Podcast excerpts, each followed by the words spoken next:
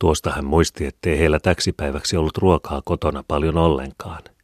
Hellun täytyi lähteä ulos pussineen. Mutta älä viivy kauan, varoitti hän. Äläkä huoli seisotella kyökkilöissä, vaan lähde pois, elleivät tahdo mielellään antaa. Sidottua villahuivi päähäsi, että korvasi pysyvät lämpöisinä. Itse istui Mari kätkyttä heiluttamaan. Kovin häntä vielä uuvutti, ja Petu siinä kyllä oli joutilaana, mutta hän ei koskaan tahtonut malttaa, vaan sai lapsen melkein aina hereille. Koetti hän sitten ennemmin pysyä valveilla. Pallilla hän istui, piti oikealla kädellään kätkyen reunasta kiinni. Toiseen hän nojasi poskea ja pani kyynäspään polvea vasten. Kummallisesti häntä painoi. Silmät väkisenkin menivät kiinni ja pää nyökkyi, että tavan takaa putosi kädeltä pois. Silloin tahtoi kätkytkin seisahtua, ja lapsi kohta alkoi vääntää päätään. Mutta Mari taas säpsähti ylös ja pani sen kiivaammin liikkumaan, siksi kuin Anni uudelleen meni uneen.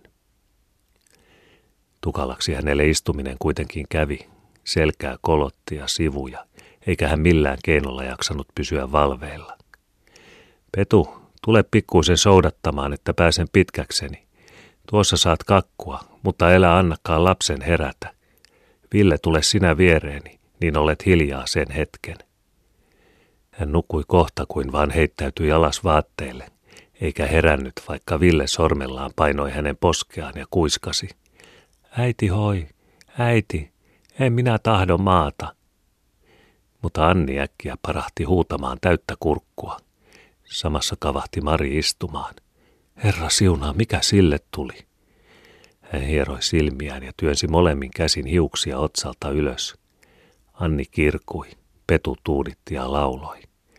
Teitkö sinä sille mitään? En.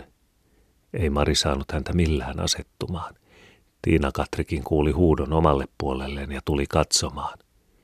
Jaa, se kuolee, sanoi hän ja otti lapsen Marilta. Hän heilutti sitä käsivarsillaan, koputteli ikkunaan ja hyssytteli. Kaikki turhaan. Oletko tarjonnut rintaa, hän kysyi. Ei se ota. Koposen vaimo on siellä minun puolellani. Kutsuppas tänne, ehkä se osaisi tälle jotain. Hukassa nyt ollaan, eikä kuulu sitä holpaistakaan kotiin, vaikeroitsi Mari mennessään. Petukin koetti viihdyttää Annia. Hyppeli hänen edessään, nauroi, soitti suutaan, löi kahta puupalikkaa yhteen ja vehkeili, minkä jaksoi. Ole hiljaa, ei se tuosta kumminkaan välitä, sanoi Tiina-Katri. Koposen loponeuvoi antamaan lapselle 4 tai 5 tippaa hokmannia ja sitten heiluttelemaan täkissä. Niin oli hän saanut poikansa asettumaan. Tiina-Katrilla sitä oli kotona, hän toi pullon. Ja sanotun määrän he kaasivat lapsen suuhun. Se meni väärään kurkkuun, ja hän oli vähällä siihen läkähtyä. Täkissä heiluttelemalla he arvon saivat hänet vihdoin talttumaan. Mihinkä teidän on sänky joutunut, kysyi Tiina-Katri, jonka silmät jo monta kertaa olivat menneet sen tyhjälle kohdalle. Isäntä vei hyyrystä. Oho. Tiina-Katri ei puhunut enempää. Mutta hän katui mielessään, että aamulla oli nostanut semmoisen tuohakan leivästään. Hän ei siitä sen kumminkaan sen köyhemmäksi tullut. Ja oliko ihme, jos lapsiraukat ottivat, nälkä heillä varmaan lienee ollut. Nytkään ei näkynyt tuon taivaallista päivällishommaa, hänellä sen sijaan hyvä keitto tulella. Hän päätti itsekseen tuoda pienen vadillisen pojille, jos suinkin vaan riitti. Ja miksei sitä riittänyt, söi itse vähän niukemmin. Kyllä se on tuo köyhän elämä, puhkesi Lopo puheeseen. Kyllä se on sitä viimeistä. Ei saa meidänkään ukko enää unta silmiinsä öisillä. Valvoo vaan ja tuumailee sinne tänne, että mikä pitää eteen tulla. Kun pääsisi edes kesään, ehkä sitten taas menetteleisi jotenkuten. Siinäpä se on, mutta kun ei useinkaan tiedä, kuinka huomispäivän yli mennään, sanoi Mari, joka lapsi käsivarrella istui kätkyessä. Sitten tuo alituinen huoli ja ikävä tahtoo niin tympistyttää mielen.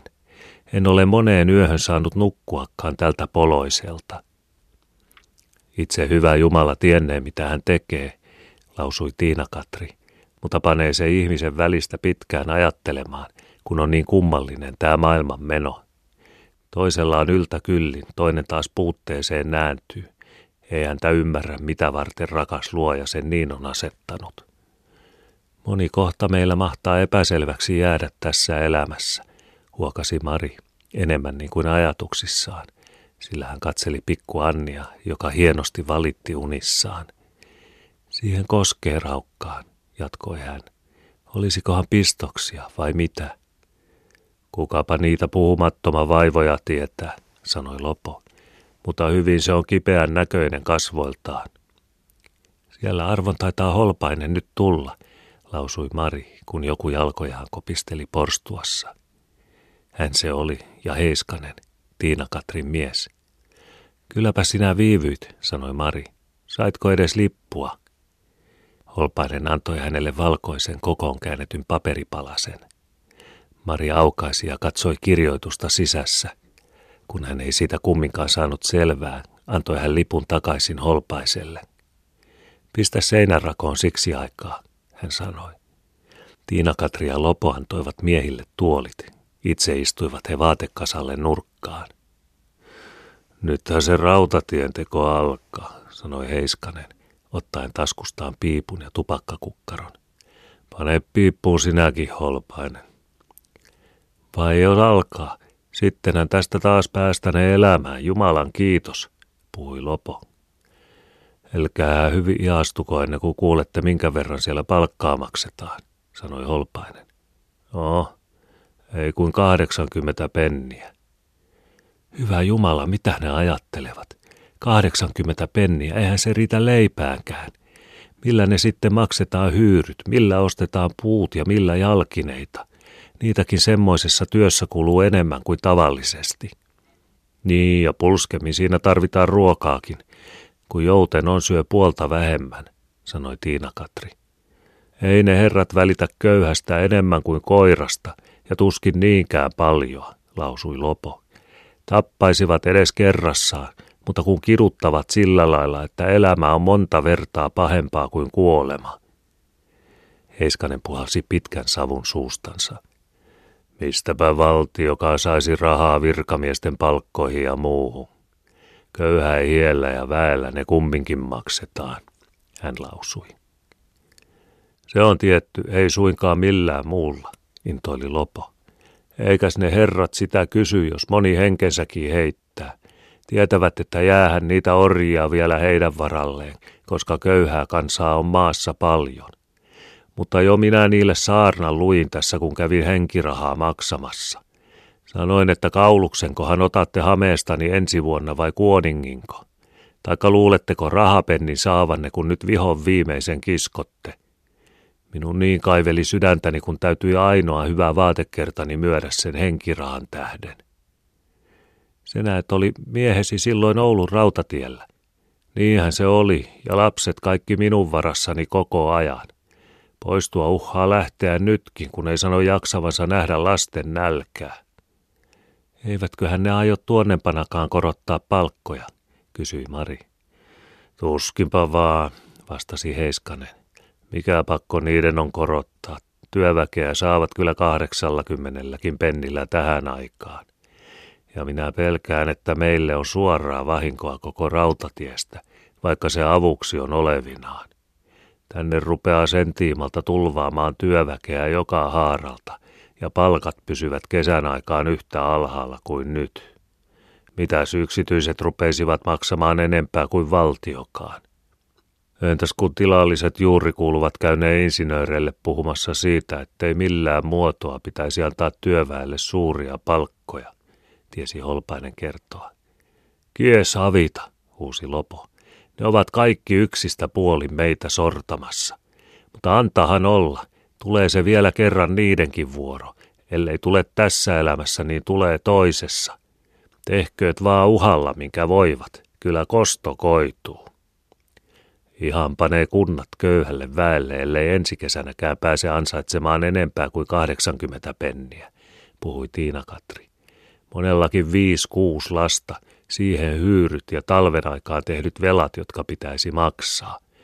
Entä kun sitten on joutunut niin tyhjäksi jo vaatteen ja kaiken puolesta, ettei ole monellakaan enempää kuin taivaan linnulla? Minä tosiaan en ymmärrä, millä lailla ensi talvena eletään. Rupee varastamaan, että pääsee linnaan, taikka toimittaa itsensä lasarettiin, kyllä silloin ruunu huolen pitää, sanoi Lopo. Herra siunaa niitä puheita, lausui Mari viihdytellen lasta, joka taas oli hereillä hänen sylissään. No, eihän siinä muukaan auta, vai onko parempi mennä hirteen? Kärsii ennemmin ja kituu siksi kuin kuolee. Mari pani lapsen vatsalleen ja taputteli selkään.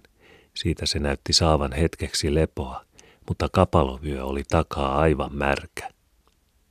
Pane hyvä ihminen kuivaa sen ympärille, sanoi Tiina-Katri. Mistäpä panen, kun ei ole. Yöllä likasi kaikki, enkä ole saanut vielä pestyksi. Tuo tänne Petu se täkki. No, ei lapsi nyt palellut kumminkaan. Hän kääri Annin peitteen sisään ja antoi sen maata samassa asemassa käsivarrellaan.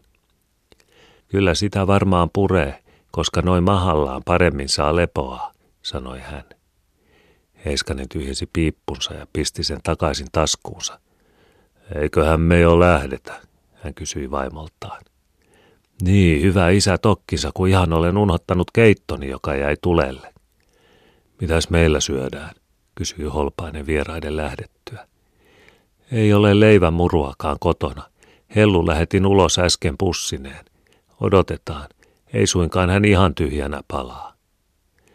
Holopainen kynsäisi päätään ja heittäytyi selälleen vaatekasalle. Et sinä edes kysy, mihinkä sänky on joutunut. Minä sen jo kuulin isännältä. Kun tuo sitten odottaisi tämän kuun hyyryä, ettei pellolle ajaisi. Hiljaa Ville, Anni nukkuu. Antaa äiti leipää. Mistä minä sitä annan? Vartoo siksi, kuin Hellu tulee. Petu menee portille vastaamaan, eikö sitä jo kuulu? Petu meni, mutta tuli pian takaisin ja kertoi, ettei Hellua vielä näkynyt. Ville rupesi uudelleen tuskittelemaan. Minulla on nälkä, äiti. Kuule, äiti, minulla on nälkä. Menkää pihalle vähäksi aikaa Petun kanssa. Hakekaa sieltä liiteristä koreita lastuja, että saatte leikkiä, tehdä huoneita ja semmoisia. Menkää nyt niin olette kilttiä. En minä. Ville aikoi ruveta ääneen itkemään, mutta isä äänähti ja silloin hän lakkasi kuin naulaan. Hellu tulikin hetken päästä kotiin ja leipäpalasia oli pussissa sen päivän varalle. Melkein samassa ilmestyi Tiina-Katri ovelle, kantaen vadillista höyryävää perunakeittoa käsissään. Toin vähän teillekin, kun jäi yli, hän sanoi. Herranen aika, Holopainen nouse syömään. Monta tuhatta kiitosta, Tiina-Katri. Aina sinä olet hyvä meitä kohtaan. Jumala rakas isä palkitkoon. Nyt teidän kelpaa pojat, mutta älkää niin leveästi siinä seiskö. Päästäkää Helluakin likelle. Holopainen istui pöydän reunaan. Pojat asettuivat niin likelle kuin suinkin voivat ja menivät halukkain silmin vadin kimppuun. Hellu syrjästä kurotti lusikkaansa. Mene syömään sinäkin, minä soudatan sen aikaa, sanoi Tiina-Katri. Poikien takaa Mari joitakuta kertoja pisti suuhunsa. Makeata se oli, perunat niin murakoita, että menivät rikki. Eihän muistanut aikaa, milloin semmoista keittoa oli syönyt. Mutta eihän raskinut sitä kovin paljon ottaa, että muille jäisi. Poikaparat kun varsinkin niin hapeasti söivät. Hän nuoli lusikkansa alta ja päältä ihan puhtaaksi ja laski sen sitten pois. Senkö verran sinä söitkin, kysyi Tiina-Katri, kun Mari taas tuli kätkyen ääreen. Eipä minua nyt ruoka maita tällä kertaa. Oli se osaksi tottakin, sillä vaikka häntä juuri äsken oli kipeästi hiukaissut ja vaikka keitto kyllä makealle maistui, katosi kuitenkin ruokahalu samassa, kun tuli ajatelleeksi, ettei sitä kuitenkaan mahan täydeltä heille kaikille riittänyt. Sen iltapäivää Anni nukkui jotenkin levollisesti. Mari pääsi käymään lääkärissä ja apteekissa. Rohtopullo kädessään sitten tyyneemmällä mielellä palasi kotiin. toivoi lapsen rohtojen avulla saavan paremmin unta tulevaksi yöksi.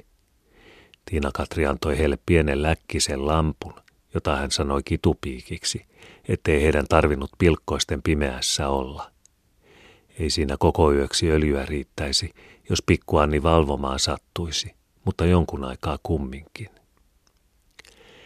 Lienee ollut tuossa 8 tai 9 seutuun. Ei sitä niin varmaan tiennyt, kun ei kelloa ollut.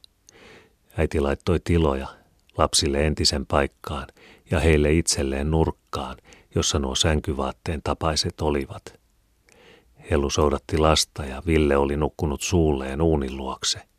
Äiti riisui housut hänen päältään ja nosti hänet vuoteelle petun viereen. Sitten hän päästi Hellunkin menemään levolle ja siirti kätkyen oman tilansa viereen. Holopainen jo makasi seinän puolella selkäköyryssä.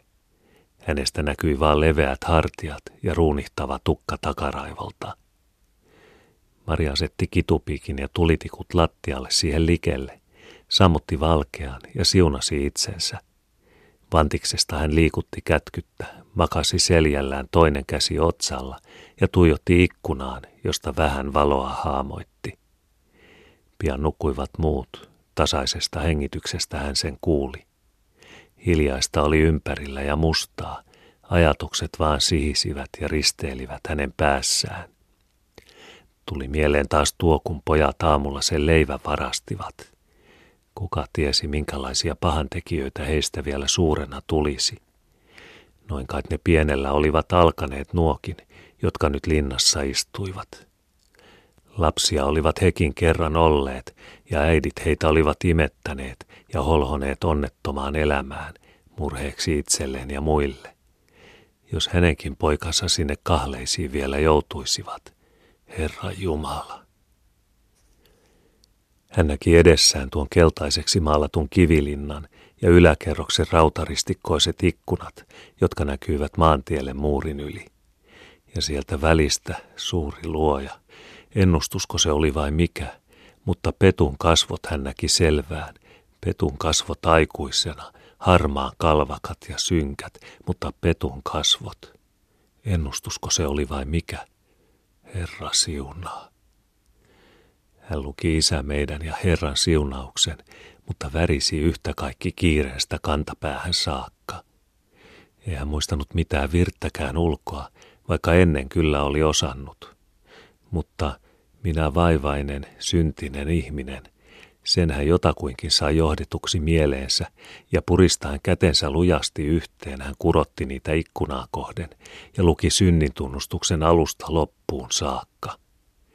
Mitättömäksi hän tunsi itsensä ja kurjaksi maan madoksi, jolla ei rahtuistakaan omaa voimaa ollut, eikä omaa ansiota minkäänlaista, joka auttamatta lapsineen, joukkoineen, hukkaan ja kadotukseen joutuisi, ellei Herra armosta heitä pelastaisi.